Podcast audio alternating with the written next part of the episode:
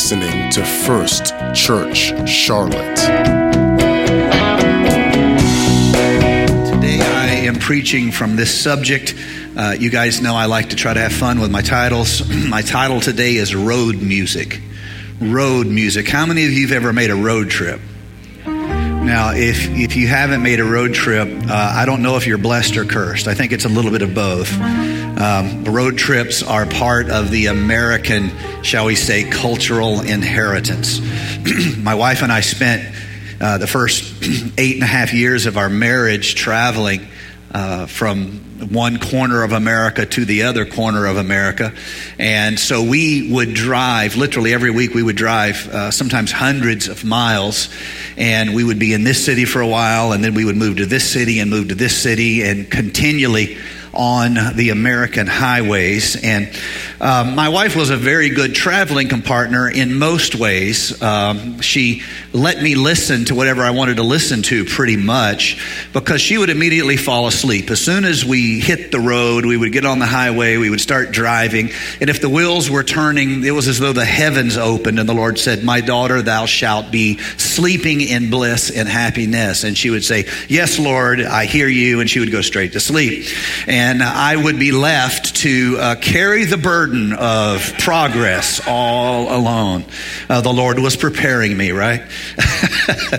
so just having fun. I can't pick on my wife today because it's it's her day. So anyway, uh, if you've been on any type of a road trip with anyone, you know they can make you crazy. They can be great fun, and they can also make you a little bit crazy. In fact, if you've gone on a road trip and you did not use wisdom in selecting the person you were traveling with, it was a uniquely bad experience in your life. Now, if you're with your friends, uh, you, it's fine. You can do all, but if you're stuck on a road trip, I'll never forget in college, there was a guy who just didn't like me at all, did not like me at all. And the reason why is because Charla liked me and not him. And I hated that for him, but you know, life is hard.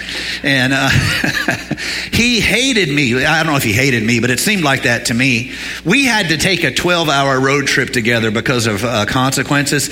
And watching that guy pretend he liked me for 12 hours was painful. It was painful, but if he wanted to get there, he had to go with me. But, you know, that wasn't the only thing he lost. Anyway, moving along. Uh, uh, road trips are part of kind of American inheritance. When we, we, we, we sing about it, a lot of music is called road music. In fact, if you go online and you do a search for road music or best road songs, um, you'll get a lot of websites giving you a list of road music. And I, I, wrote down some of the songs. Some of them I know.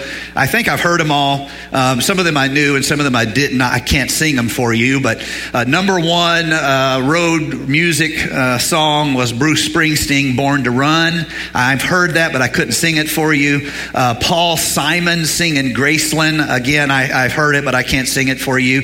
Uh, the Eagles singing Take It Easy. Unfortunately, I can sing that one for you. Y'all pray for me. I'm um, influenced by my parents very early in life. And Uh, also, famous, famous, famous song for traveling by Johnny Cash. I've been everywhere. Um, now, my grandmother loved Johnny Cash. This is on my dad's side, uh, the more spiritual side, which comes as a shock, I know. Uh, but she loved Johnny Cash. I think she met him when she was young, and uh, the grandkids teased her for years about how she was against ungodly music, except for Johnny Cash. And so, uh, you know what kind of family I come from. Uh, Ride Like the Wind. I know that one. I can sing that one for you. That's by Christopher Cross. And then, uh, favorite road song, at least for me, that I can sing for you the best is Willie Nelson, On the Road Again. Just can't wait to get on the road again. Y'all stay calm. The life I love is making music with my friends. Mmm, stay calm. I can't wait to get on the road again. My agent will be calling, just so you know. Um, we say one to another, life is a journey and not a destination. And, and we get that. It's something that is deeply, uh, any reflective person at all who lives this life as we know it, uh, at some point in their becoming, some point in their maturing, they will see the value of learning to uh, enjoy the destination and not always postpone enjoyment for a excuse me, to enjoy the journey and not always postpone enjoyment for the destination. Uh, there is an inherent restlessness in the human condition where we don't do well with destinations. I don't know if you've noticed that, but it's it's fundamentally true to the human experience. If if you put all your hopes on a car, you'll get there and then you'll hate the car payment.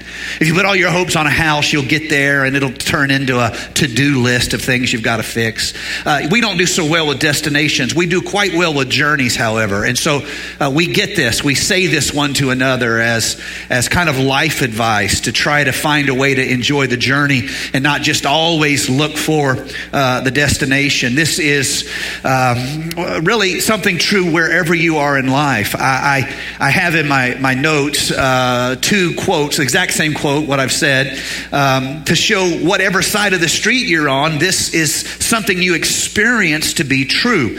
Uh, the rock band Aerosmith in 19 1993, uh, wrote a song entitled Amazing. I can't sing that for you. But the lead singer, Steven Tyler, says, uh, Life's a journey, not a destination. Well, this wasn't original with him. If you go to the other side of the street, you'll find yourself with a well known Methodist pastor and theologian in 1920 in a Sunday school lesson on uh, the letter, New Testament letter of First Peter. And he says this quote, Life is a journey and not a destination. Now, the difference is if you keep reading the theologian, he has some more to say, which goes on like this The heart is a, the life is a journey and not a destination. The heart must be set upon those matters of character which are eternal and not upon those matters of sensation which pass away. Good advice. I'm pretty sure Steven Tyler and Aerosmith left that part out.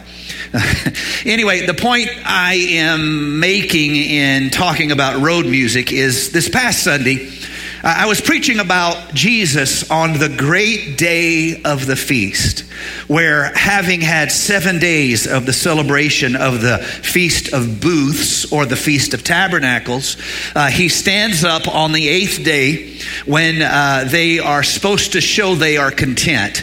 They're supposed to celebrate and symbolically demonstrate their contentness. On that day, Jesus stands up on the day they celebrate contentness, contentness, contentedness.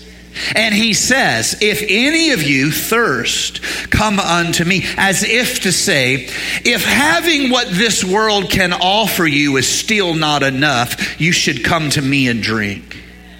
If you have questions that cannot be answered by your career, you should come to Jesus and open your heart.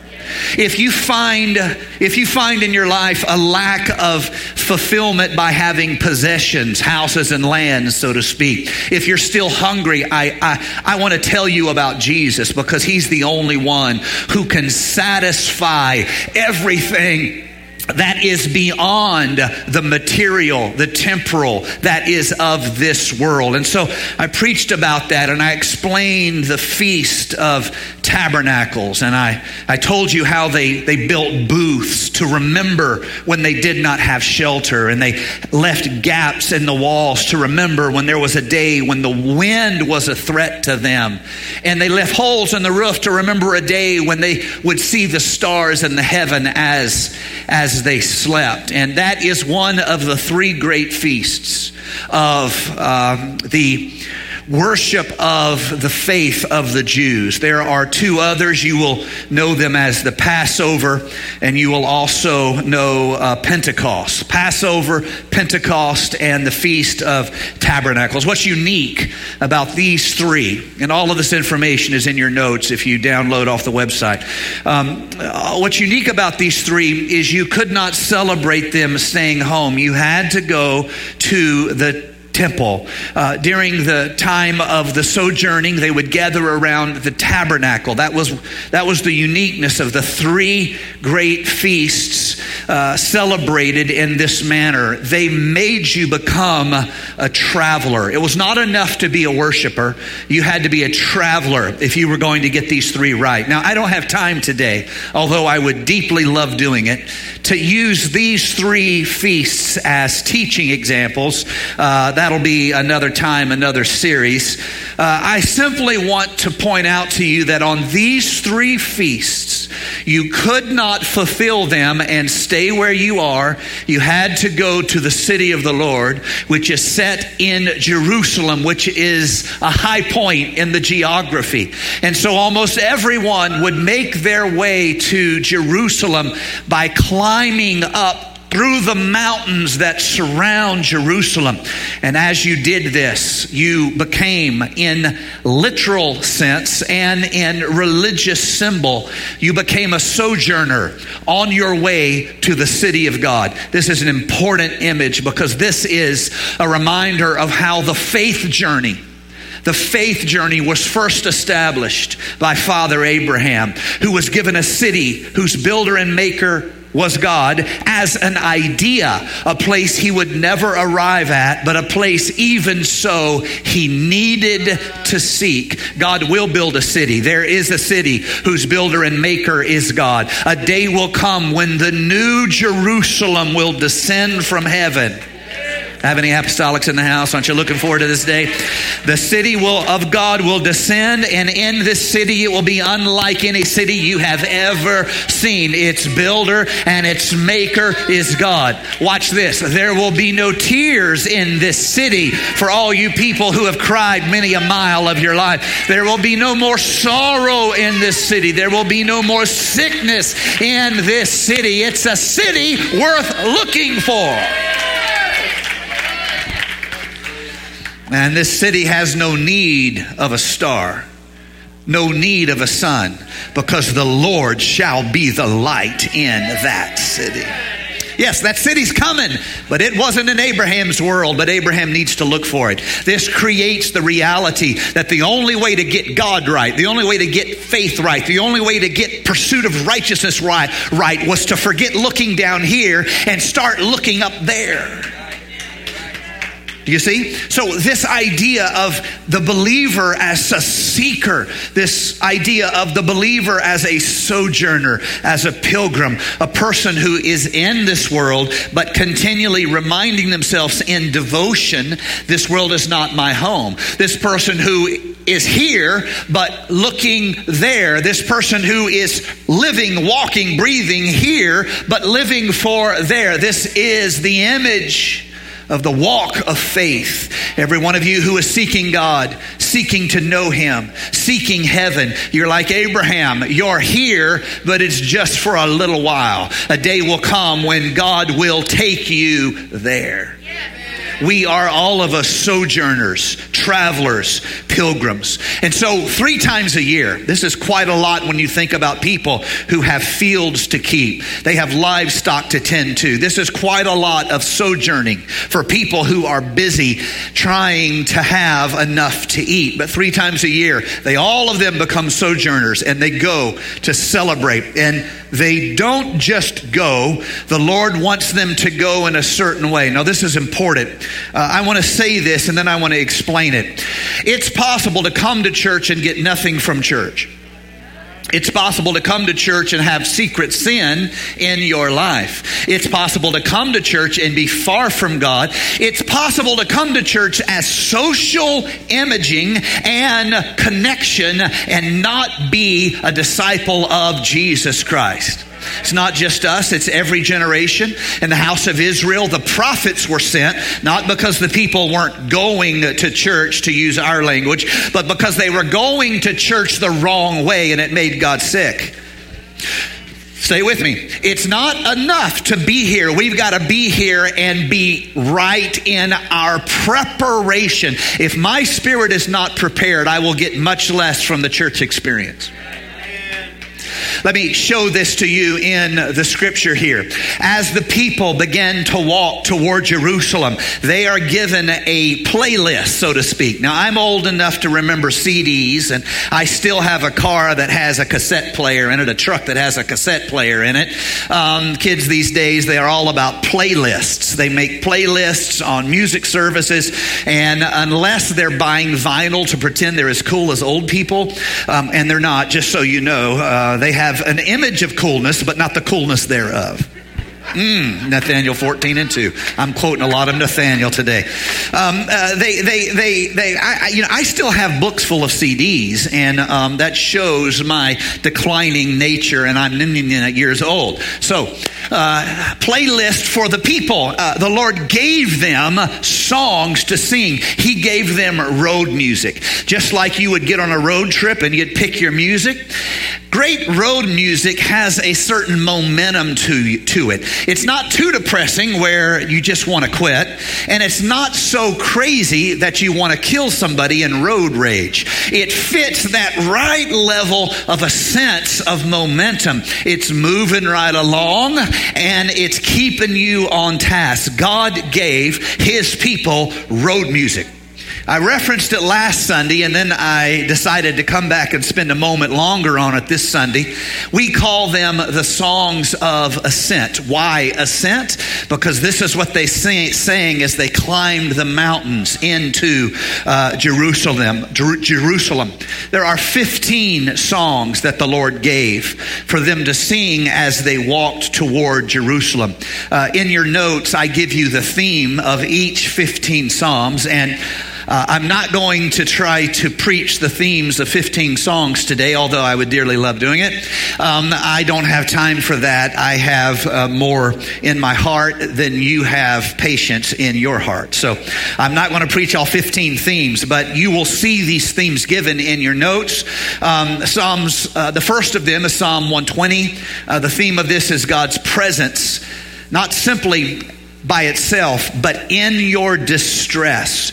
The presence of God in your distress. Psalms 121 is joyful praise to the Lord, not simply praise to the Lord. You can praise the Lord even in discouragement and despair. Indeed, the Bible teaches you to do so. That's not what they're talking about here. They're talking about joyful praise to the Lord. The third uh, given to us as spiritual road music is a prayer for the peace of Jerusalem. Jerusalem.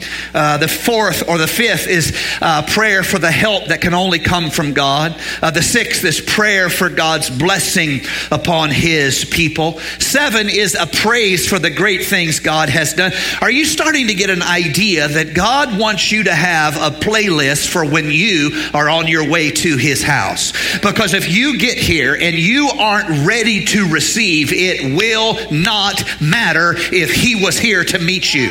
If you're not ready, it will not matter if the angels are ready.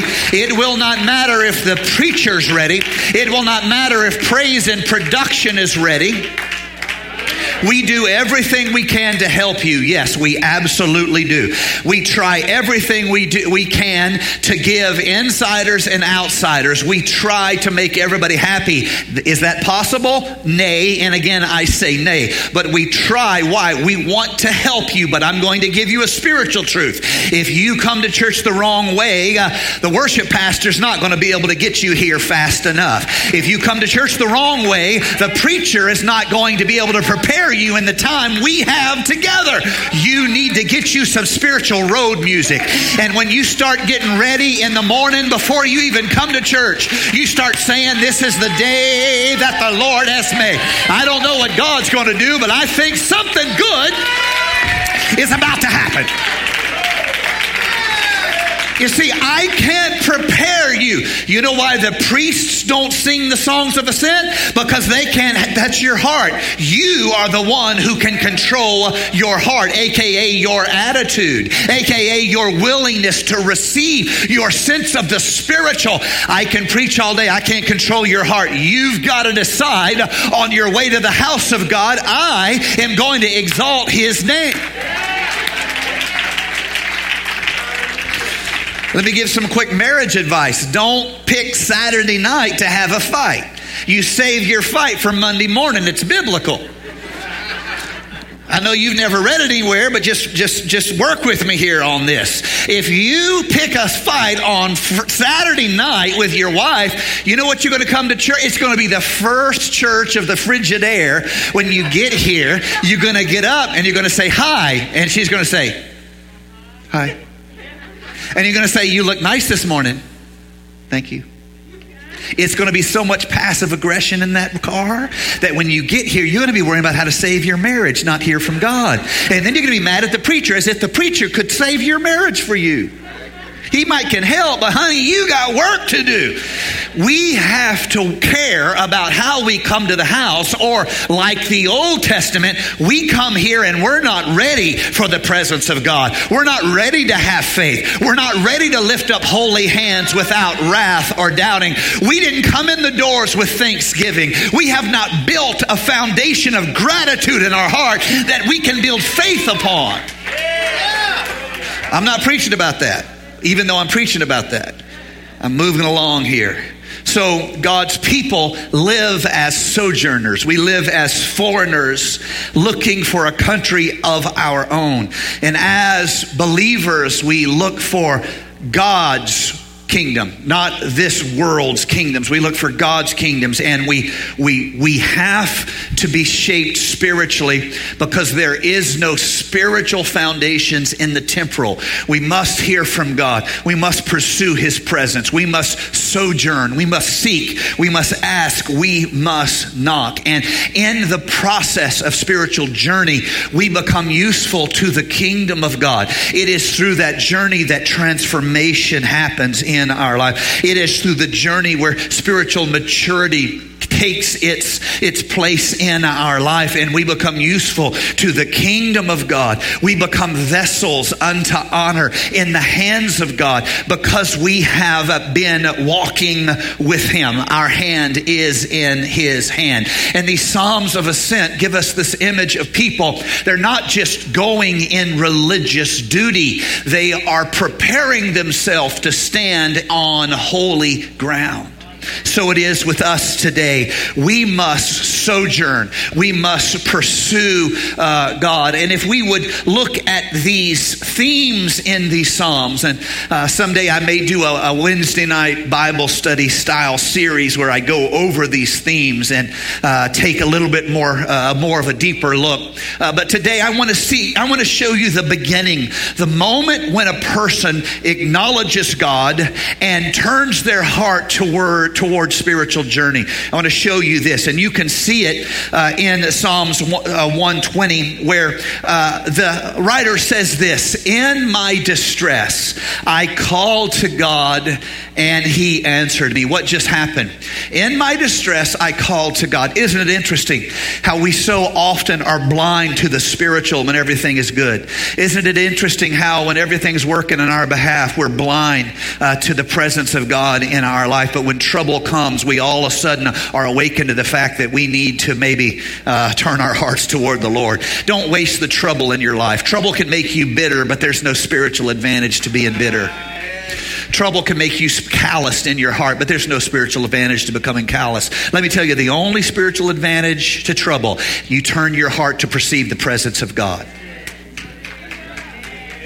And in your trouble, you perceive the nearness of God. So, verse number one, the very first song we're going to sing as we turn toward the city of God. At the very beginning, what is our confession?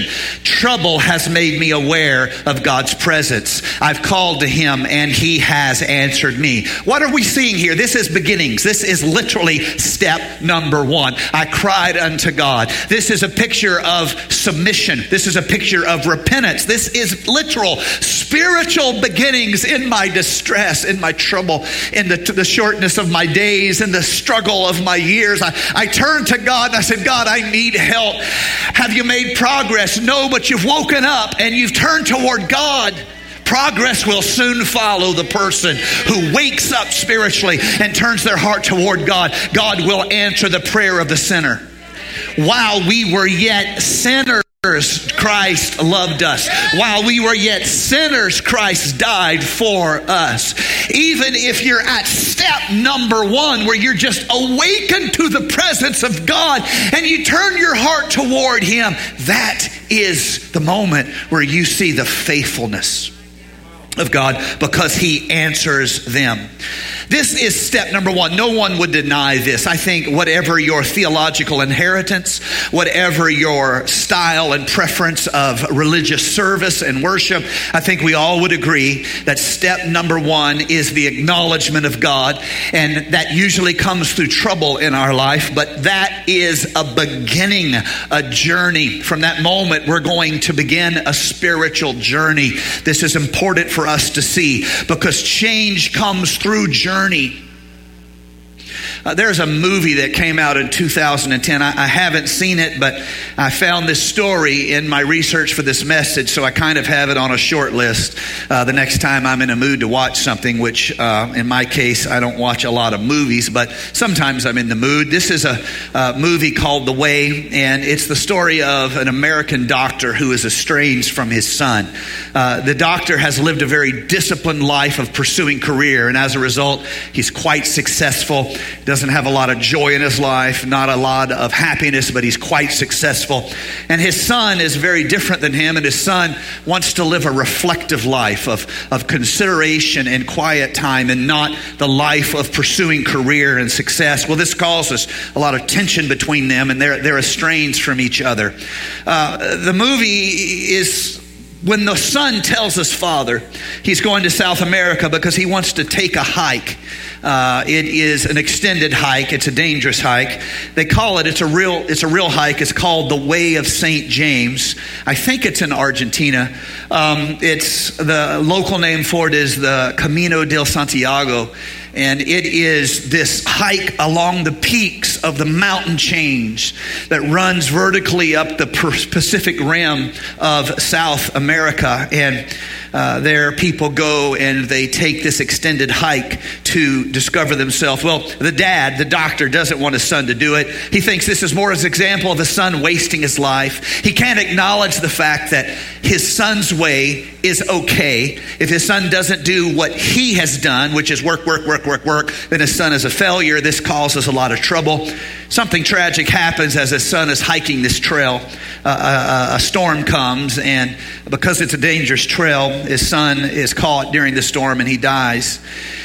The father, the doctor, uh, he is dealing with a lot of unresolved grief, a lot of anger at himself, and uh, he is discovering that he does not like the person he has been to his son. He, he doesn't like the kind of father he has been, and so he decides as a a way of trying to see the world from his son's perspective.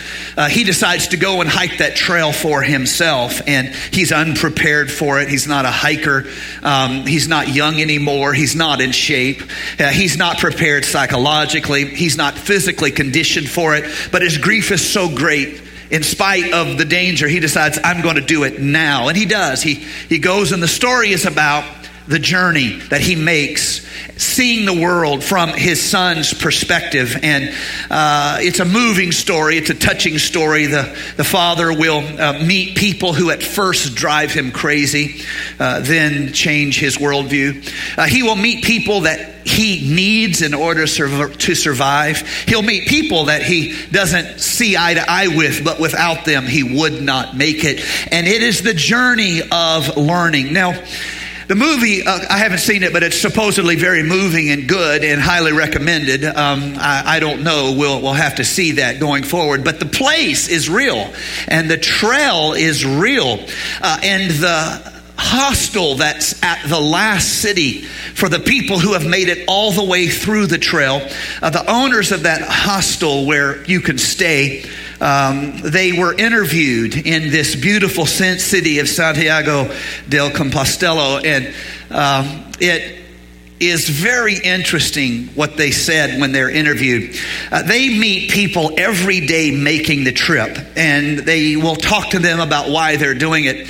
Uh, people always say the same thing they are seeking for something in their life that they cannot find, they cannot explain. They are seeking something, they're looking for something. They're not finding it in cities, they're not finding it in careers, they're not finding it in a new car or a bigger house. They're seeking something. And so they walk the dangerous way of St. James, hoping that in the solitude and in the danger and in the terror of mountain peaks and freak storms in high mountain passes, they will find something that teaches them a way uh, to live and a manner of being. This journey of becoming is not just true for us as humans. The story of a journey is not just the, way of St. James in South America. Uh, there's also uh, famous books about uh, people who have made journeys up the Appalachian Trail trying to overcome grief, trying to get over tragedy. People who've walked the tremendous trails up the Pacific coast that go from the deserts of Southern California and uh, Nevada and Arizona all the way up into the, the, the, the high, wet mountains mountains of the Pacific Northwest. People seeking something, looking for something. It's the way we're made. It's the questions that will not be silenced. And uh, this is so true that spiritually the Bible always uses journey as example of becoming. Almost always, I should say, uses journey as example of uh, becoming, whether it's an individual, whether it is a tribe, whether it is a people, whether it is a nation on the way to a promised land or an exiled people trying to find their way back home. There's always the spiritual foundation of the journey. And in the New Testament, we still use the sense of seeking, asking, knocking. We are journeyers. This is so true that in the worship of the Jews, God established three annual feasts where you have not just to acknowledge the journey, you have to spiritually spiritually act it out so you may worship in the right way. You must be the sojourner seeking the city of God. And the journey matters so much. You can't just do it any way you want to. You have to do it the right way. Here are 15 songs. You can pray them as prayers. You can sing them as songs. You can quote them as poetry. But this is your spiritual playlist. This is your spiritual road music on your way to the city of of God.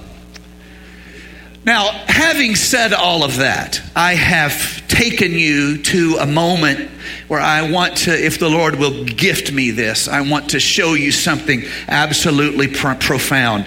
What is the enemy of our progress, progress toward God? What is the first step? The first step, of course, is perceiving the presence of God even in distress, even in trouble, or sometimes because of distress in trouble. That's step number one. Somebody say step number two. Now we're going to see in the very first Song of Ascent, we're going to see the very next thing that has to happen. Verse number two, Psalms 130. Deliver me, O Lord, from lying lips, from a deceitful tongue. And then the writer speaks to his own tongue as though it were his enemy. What shall be given to you, and what more shall be done to you, you deceitful tongue? I want to show you something that in my study, it just slapped me this week. The opposite of seeking after God and pursuing his way is the lies we tell ourselves.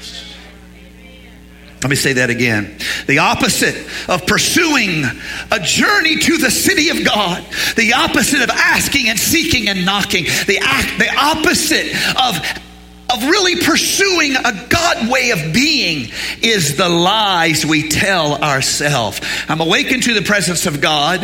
He is hearing my voice. I'm ready to begin my journey. What's the first thing I have to do? God, save me from the lies I tell myself. This seems to me to be a perfect picture of the opposite of the way of serving God, seeking God, pursuing God. It is so much the opposite it that I'm going to show you some scriptures where you can see the life of self deception is the living out of the kingdom of this world and to be the child of the father of lies Satan himself. It is here, the very beginning of our journey to the city of God, where this truth slaps us in the face. You've got to stop with self deception.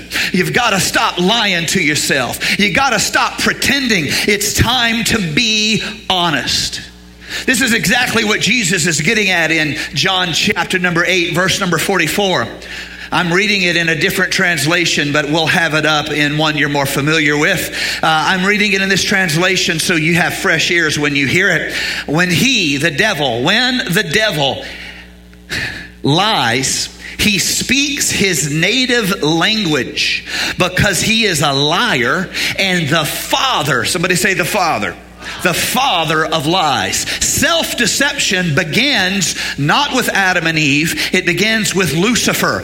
There is no heavenly rebellion without Lucifer telling himself, a lie. There is no rebellion against the rule of God without Lucifer telling himself a lie. There is no insurrection against the Creator without Lucifer telling himself a lie. Without the first lie told to himself, uh, there would not have been a fall the way it happened. The story would have been different, but because of the lie, Lucifer said to himself, I will ascend on high. Liar, I I will take God's throne for myself. Liar. I will be the most high. Liar. And thus begins the story of every sin that's ever been committed, every family that's ever been destroyed, every relationship that's ever ended in divorce or alienation. It all starts in its beginning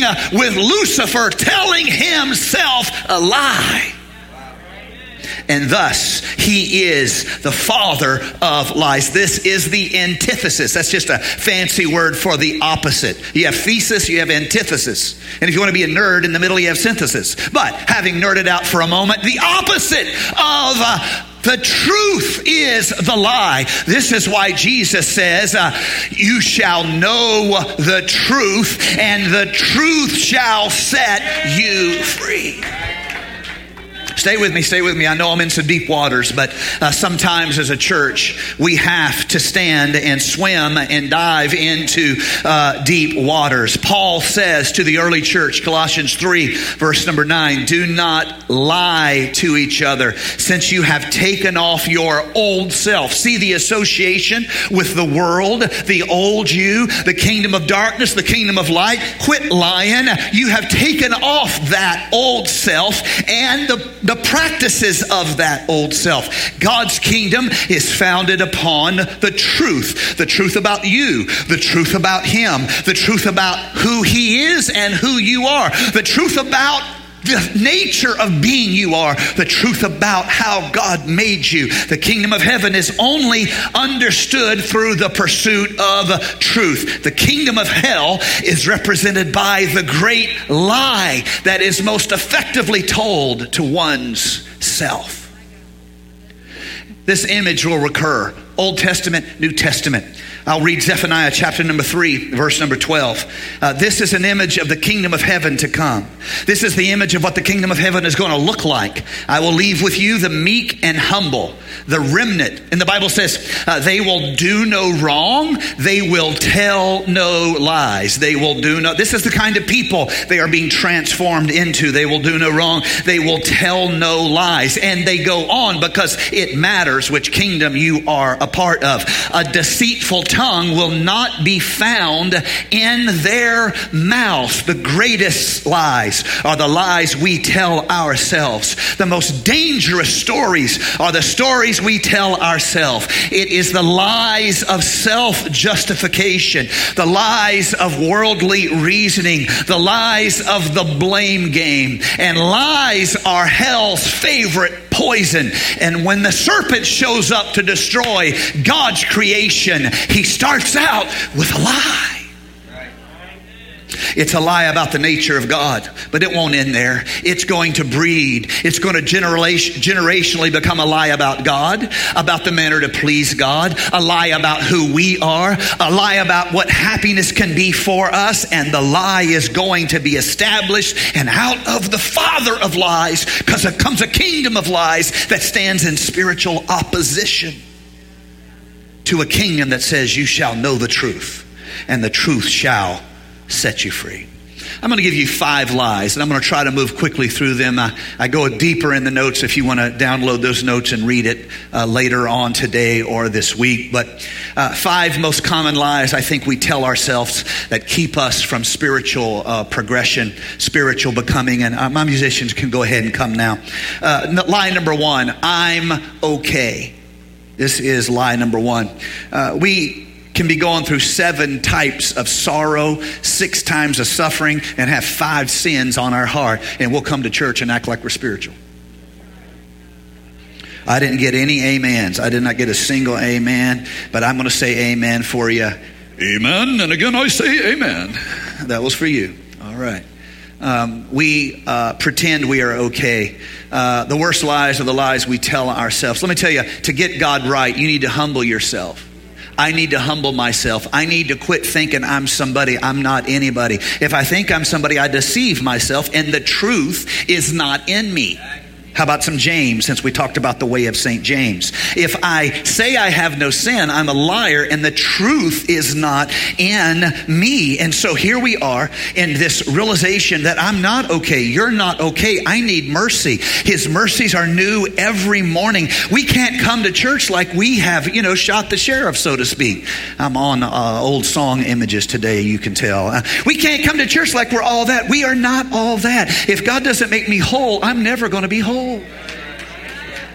If God doesn't make me safe, I'm never going to be safe. If God doesn't give me His confidence, I'm never going to get, be confident.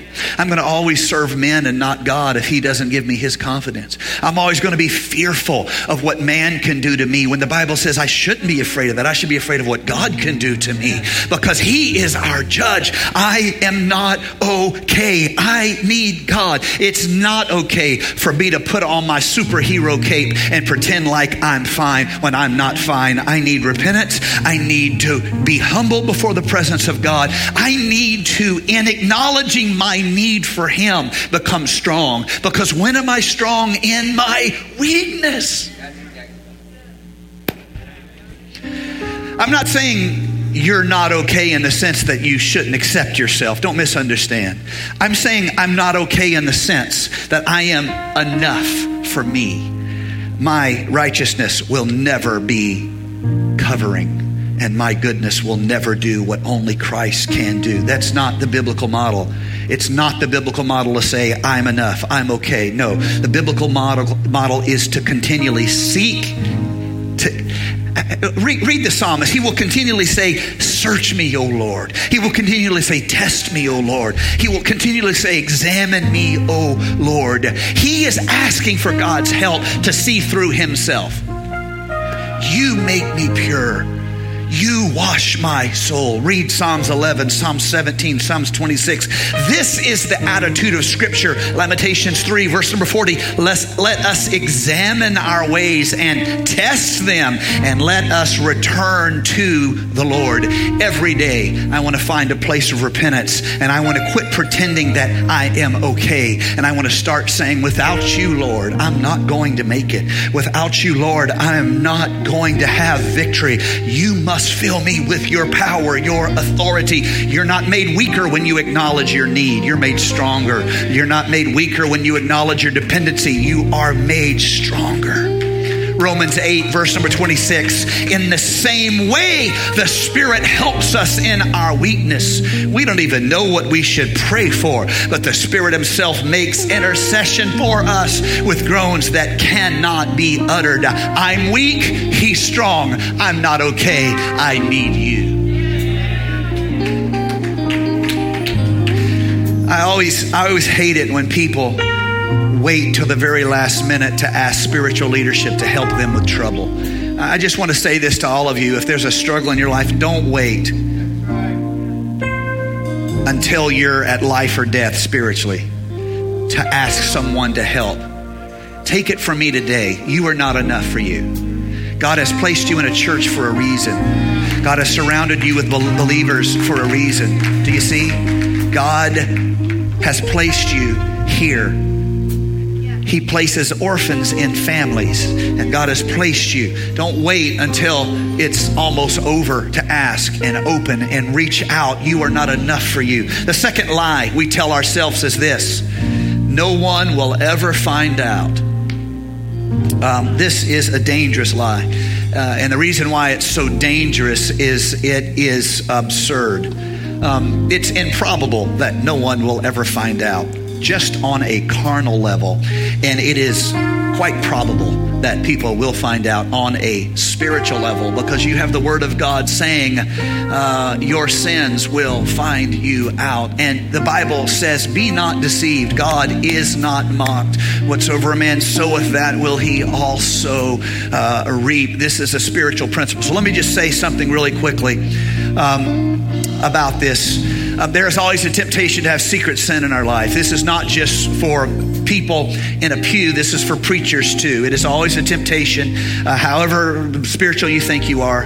Um, in fact, the more spiritual you think you are, or you present yourself to be, the more dangerous it is for you to have secret sin because you will have an increasing um, limitation. You won't be able to be honest about your need of God. You're too busy pretending to be something you're not.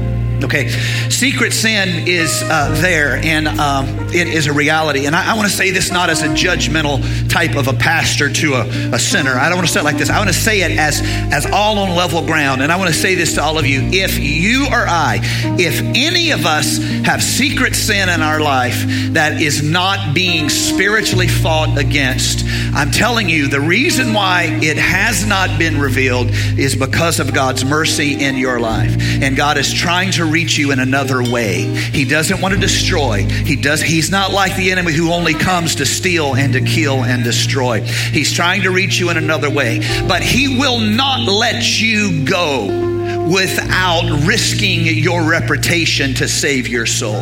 The Good Shepherd, a day will come when he thinks the only way to save you is to bring to light your secret sin. And I'm telling you, this is not just for you, this is for everybody, all of us on the platform, everybody in our pastoral staff, every one of our church leaders. If there is any secret sin anywhere in the pastoral team of this church, I'm telling you, if it has not been revealed, it's because God is trying to mercifully bring uh, that individual back to repentance. He does not want to hurt, he does not want to harm. Like a good shepherd, but when we tell ourselves no one will ever know, the joke is on you. God loves you enough to break your heart. You certainly broke his. The second lie, the third lie we tell ourselves is no one will get hurt. so these go together. Number two was no one will ever know, and number three is no one will get hurt. I know, I know some Sundays I preach and it's all uplifting. And some Sundays I preach and it's all missional. And some Sundays I preach and it's, you know, explanation of Scripture. Uh, this is what old timers used to call one of those messages that dig down. This is conviction preaching right here. But I have a truth for every one of us. We need to have the Spirit dig down in our heart and life and challenge us with where we are living. And every spiritual in the church, person of the church say, Amen. These two lies, no one will ever know and no one will get hurt, are some of the most predictable but absurd self deceptions of the human experience. What we're really saying is, I don't see how anyone will get hurt right now. But you are not stuck in a moment in time, you are in a river of time. And what you didn't think would hurt right now could break somebody into this time next year when the story finally comes out. We cannot fall into these traps of no one will ever know and no one will be hurt. And I want to very quickly talk about something I, I don't talk about a lot on a Sunday because of mixed audience and, and children and all of that. I try to take care, but I, I think this is appropriate in this day and age. Um, one of the tremendous downfalls and risks of having all our own personal devices is there's so many ways you can sin on your phone and sin on your iPad and sin on your computer and tell yourself no one will know and no one will be hurt. It is a daily gate of hell that you have to turn away from. It's every day. Now, sin has always been at the door okay? And the sin of lust has always been there, but now you can morally transgress on a whim in a weak moment after you've had a fight with your spouse in some way. It's not all something like pornography. There's a million ways to be unfaithful with your devices, there's a million ways to break trust with your devices. There is a continual open door of hell available to every one of us to test us and to try us. And it is damaging not just at the spiritual. You would expect me to admit the spiritual. I'm a preacher, I'm preaching to believers. I'm always going to fall back on the spiritual, but I want to take this a little bit deeper. And I want to say one of the problems of our time right now is we have so many people who grew up with open access and open availability of eccentric and odd pornography that they struggle to have a regular relationship with a real man or woman who would care for them and love them because they've been so deformed I'm not talking spiritually, I'm talking at the level of humanity where marriages fail and people end up living alone. Not there's marriage is hard. There's a lot of ways that marriage can fail. My wife beat me up this week, just in case you were wanting to know. Uh, no, I'm not just talking about the difficulty. I'm talking about a specific manner in which hell destroys you see what I'm saying? And so I want you to all be, I, I want to challenge you all to be honest about these things. You will not change if you're not being honest. Your lies will keep you trapped. The lie is the drug you keep uh, using, it is that which keeps you trapped. You need to be honest. If you have a problem, you need to go to your spouse and you need to be honest about that problem. Will it hurt? Yeah. And should you take care in doing it doing it the right way? Yeah, please do please do. But I'm telling you, as long as you accept the lie, you will not be changed.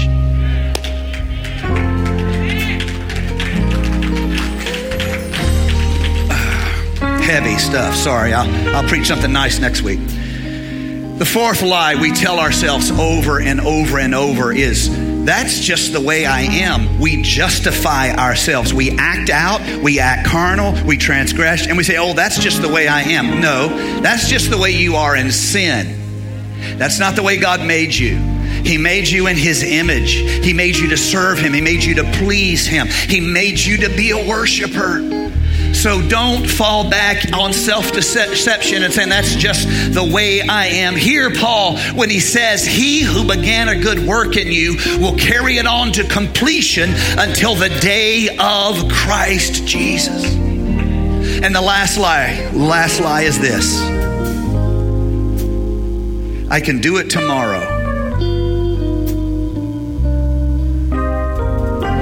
I can get right tomorrow. No.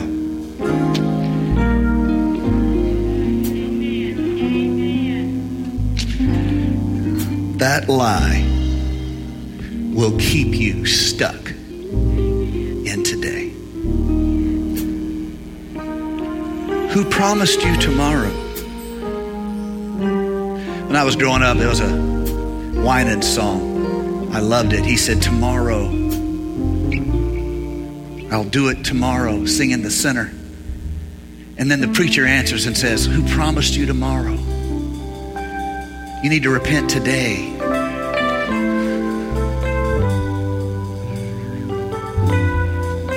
Serve the Lord today.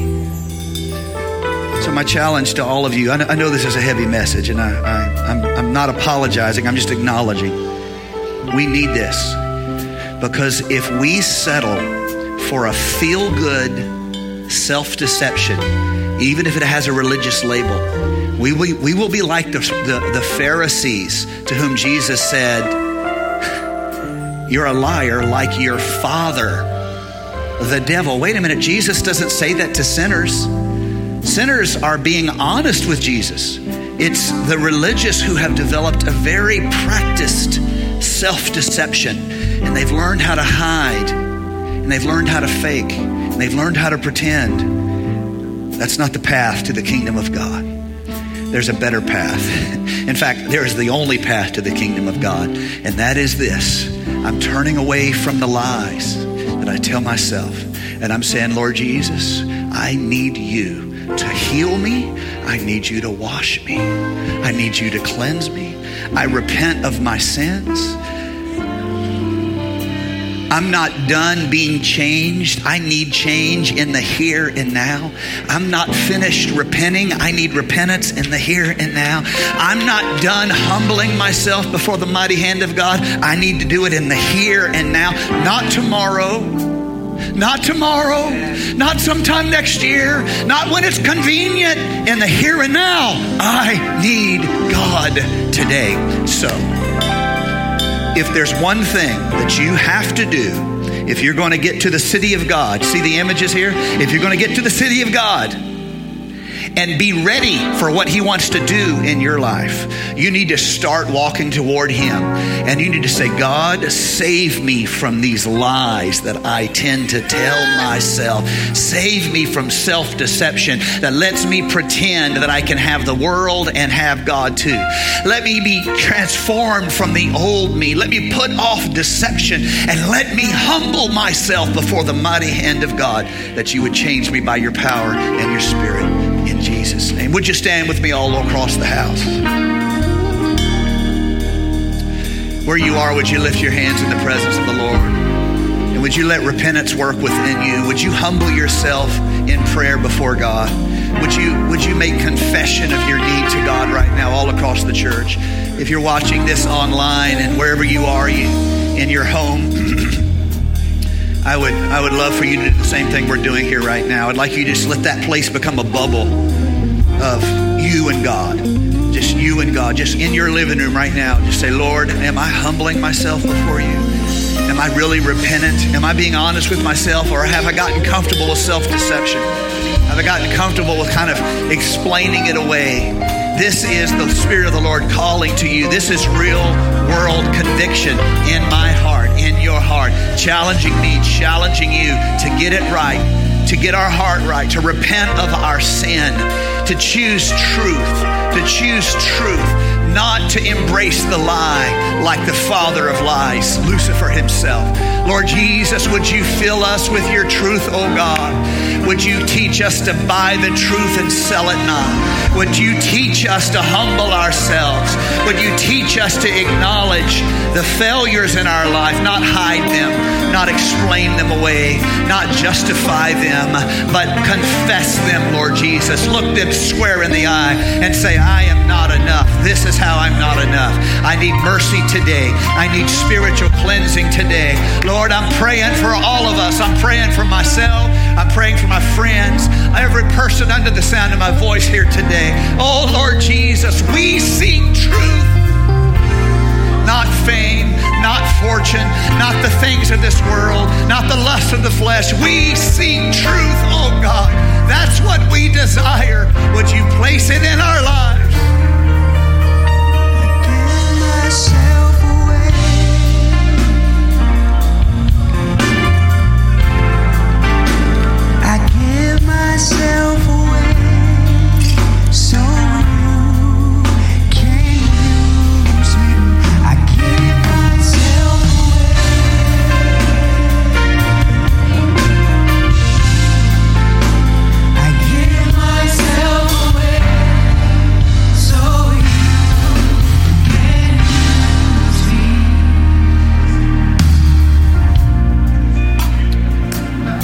Deliver us from our lies, Lord Jesus, that we would be effective in your hand.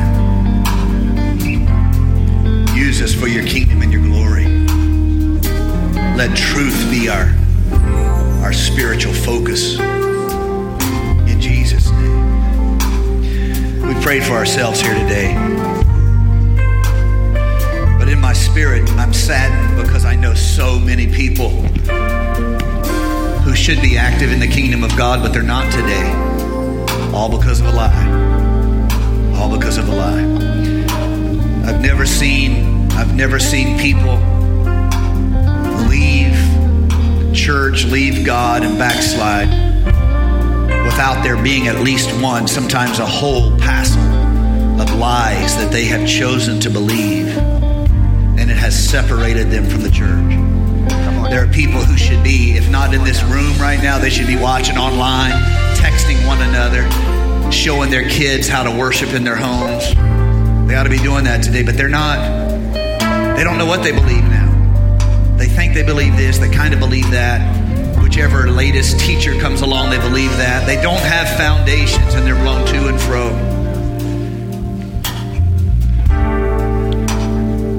They believed a lie. I'll give you some examples of lies. No one in that church likes you anyway. It's a lie from hell. I promise you, there's some people here who like you. There's maybe some people who don't, but that's a terrible reason to give up a relationship with God. Lies that hell uses. This is just who I am. I've tried to change and I can't. Well, yeah, you tried. That's the problem. You tried. You tried. You've been trying and trying. You're like a bee stuck against a window. Cannot see the doors open. So you keep doing the same thing. This is futility. You need to let God put his hand on your life and say, Not this way, my child.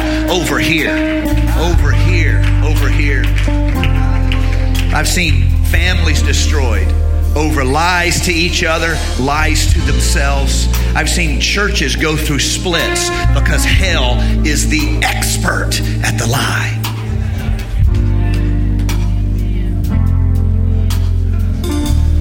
These things ought not to be. You know why? We are people who are embracing a kingdom of truth, making our way to a heavenly city. We're walking every day toward the city of God. And when we get there, we want to be ready to receive. When we get there, it's not enough for us to have an outward veneer of religiosity, like the prophet said of the Old Testament. It's not enough for us to have a label of theological inheritance. It's not enough for us to say, Well, I've been serving God. Okay, fine, fine, fine. When you get there, you need to be ready for what God has for you. Because the enemy on the journey is the lies you tell yourself. And so, Lord, save me lying lips. Save me from lying lips. Save me from a deceitful tongue. Help me to see your truth. In Jesus' name I pray. Amen. I'd like us to pray for other people right now. You all have people who love, you care for, and they're they're they're far from God. And you can see how the enemy, the deceiver, has been at work in their life. Would you be an intercessor for a moment and pray for the person that God will put on your heart? And they're far from God. Some of them are bound in addictions and sins, and really the story is getting uglier and uglier. There was a day they had a great relationship with God. Would you call their name out before the throne as an intercessor right now? Would you stand in the gap for that individual? Oh Lord Jesus, I pray against the power of the lie. I pray against the work, the in, in, insidious work of the lie in people's life to separate them from you, to separate them from your kingdom, to let them settle for uh, outward uh, observance and not an inward transformation. Lord Jesus, would you work on us? I pray, oh God. Would you work on us? I pray, oh God, that when we come to your house, we lay down our pretenses, we lay down facades, we quit pretending like we're the perfect husband or the perfect wife. We quit pretending like we're perfect parents or perfect kids, but in your presence, we confess our weakness, and there we are filled with your strength. In your presence, we confess our need, and we are given your supply. In your presence, we confess our sickness, and we meet your healing. Let it work as testimony to this generation, as testimony to these people. In Jesus' name, I pray. Thank you for listening to First Church Charlotte. If this podcast has blessed you, please rate it with four or five stars. By doing so, you will help others find our free podcast and bless them. If you're in the Charlotte, North Carolina area, come worship with us at 4929 North Sharon Amity Road. For information about service times, church ministries, and so much more, visit us online at firstchurchclt.com. If you would like to help support our efforts, please text GIVE to 704 445 5353. We pray God's richest blessings to you. Come, worship with us.